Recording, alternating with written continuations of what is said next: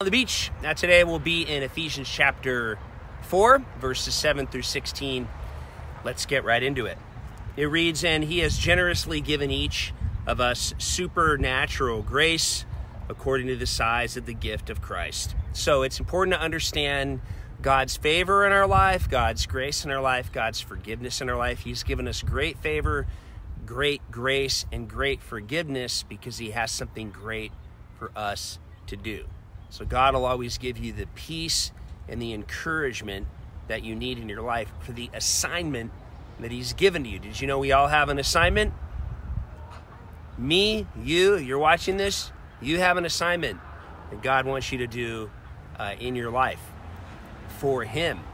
And so He'll always give you the strength and the encouragement and the grace to accomplish your assignment. Now, it's your job to tune out every voice that you shouldn't listen to.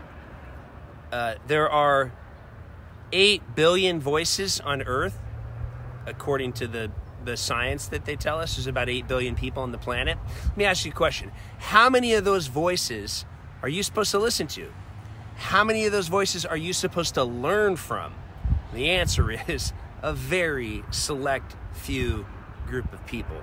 Just because somebody's talking doesn't mean they have something to say. God will give you wisdom for you to distinguish between a person who is speaking and a person who's worth listening to. That's why we need God's wisdom in our life every day. God will help you distinguish the difference between those two things. He says, This is why it says, He ascends into the heavenly heights, taking as many captured ones with him, and gifts were given to men. So God gives all of us gifts so that we can serve the body of Christ. Our gifts aren't just for us, they're also for others. Everything that God gives to you in your life is to benefit and serve other people. Now, when it says that he ascended, it means that he returned to heaven after he had first descended from the heights of heaven, even to the lower regions, namely the earth. The same one who descended is also the one who ascended above the heights of heaven in order to begin the restoration and fulfillment of all things. He has appointed uh, some uh, to the lower regions. The same one who descended uh, is also the one who ascended above the heights of the heaven in order to begin the restoration of all things. Verse 11, and he has appointed some with grace to be apostles, with some grace to be prophets, and with some grace to be evangelists, and with some grace to be pastors, and some with grace to be teachers. So, God gives specific gifts to specific people, but the gift isn't for themselves, it's to encourage the body of Christ. So there's a spiritual principle that I believe in. It's the greater the influence that you have in your life, the more you need humility and responsibility. There's literally not a week that goes by now that I don't see someone whose influence is here and their responsibility and their character and their integrity is here. And that gets you in trouble every single time. You want to pray for your responsibility and your character and your integrity to be here, and you want to have a lower level of influence than your responsibility and your humility and your integrity. This is almost totally lost on people today. They want this. No, God says this. Your integrity, your responsibility, your character should be way more than your influence. That's a Christ like perspective. So we're not to pray for influence, we're to pray for character responsibility and integrity, and then God will decide when and where you should have any. so he gives us apostles, those are people who preach the gospel, plant churches, and establish church planting networks. That's what an apostle is. A prophet is somebody who declares the truth unabashedly um, from God to a people and to a culture, a prophet.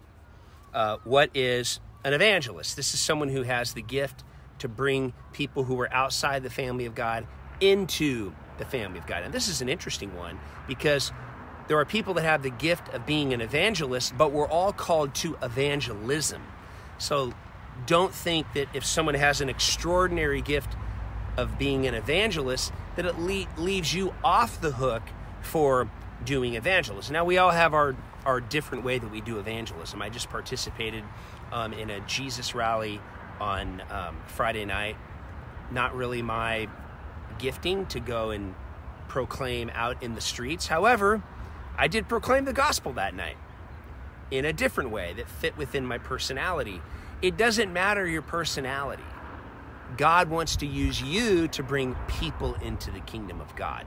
You should be asking, Hey, Lord, how have you made me? What am I supposed to do? Am I supposed to go out on the streets and preach? If you are supposed to, by all means, my friend, go. Uh, we all have different ways that we share about what God's doing in our life. So you need to find a way that's comfortable with you and then run with it. But the goal and the intention is to be an example and to be a voice to see people come into into God's family. It says he said he gave some grace to be pastors.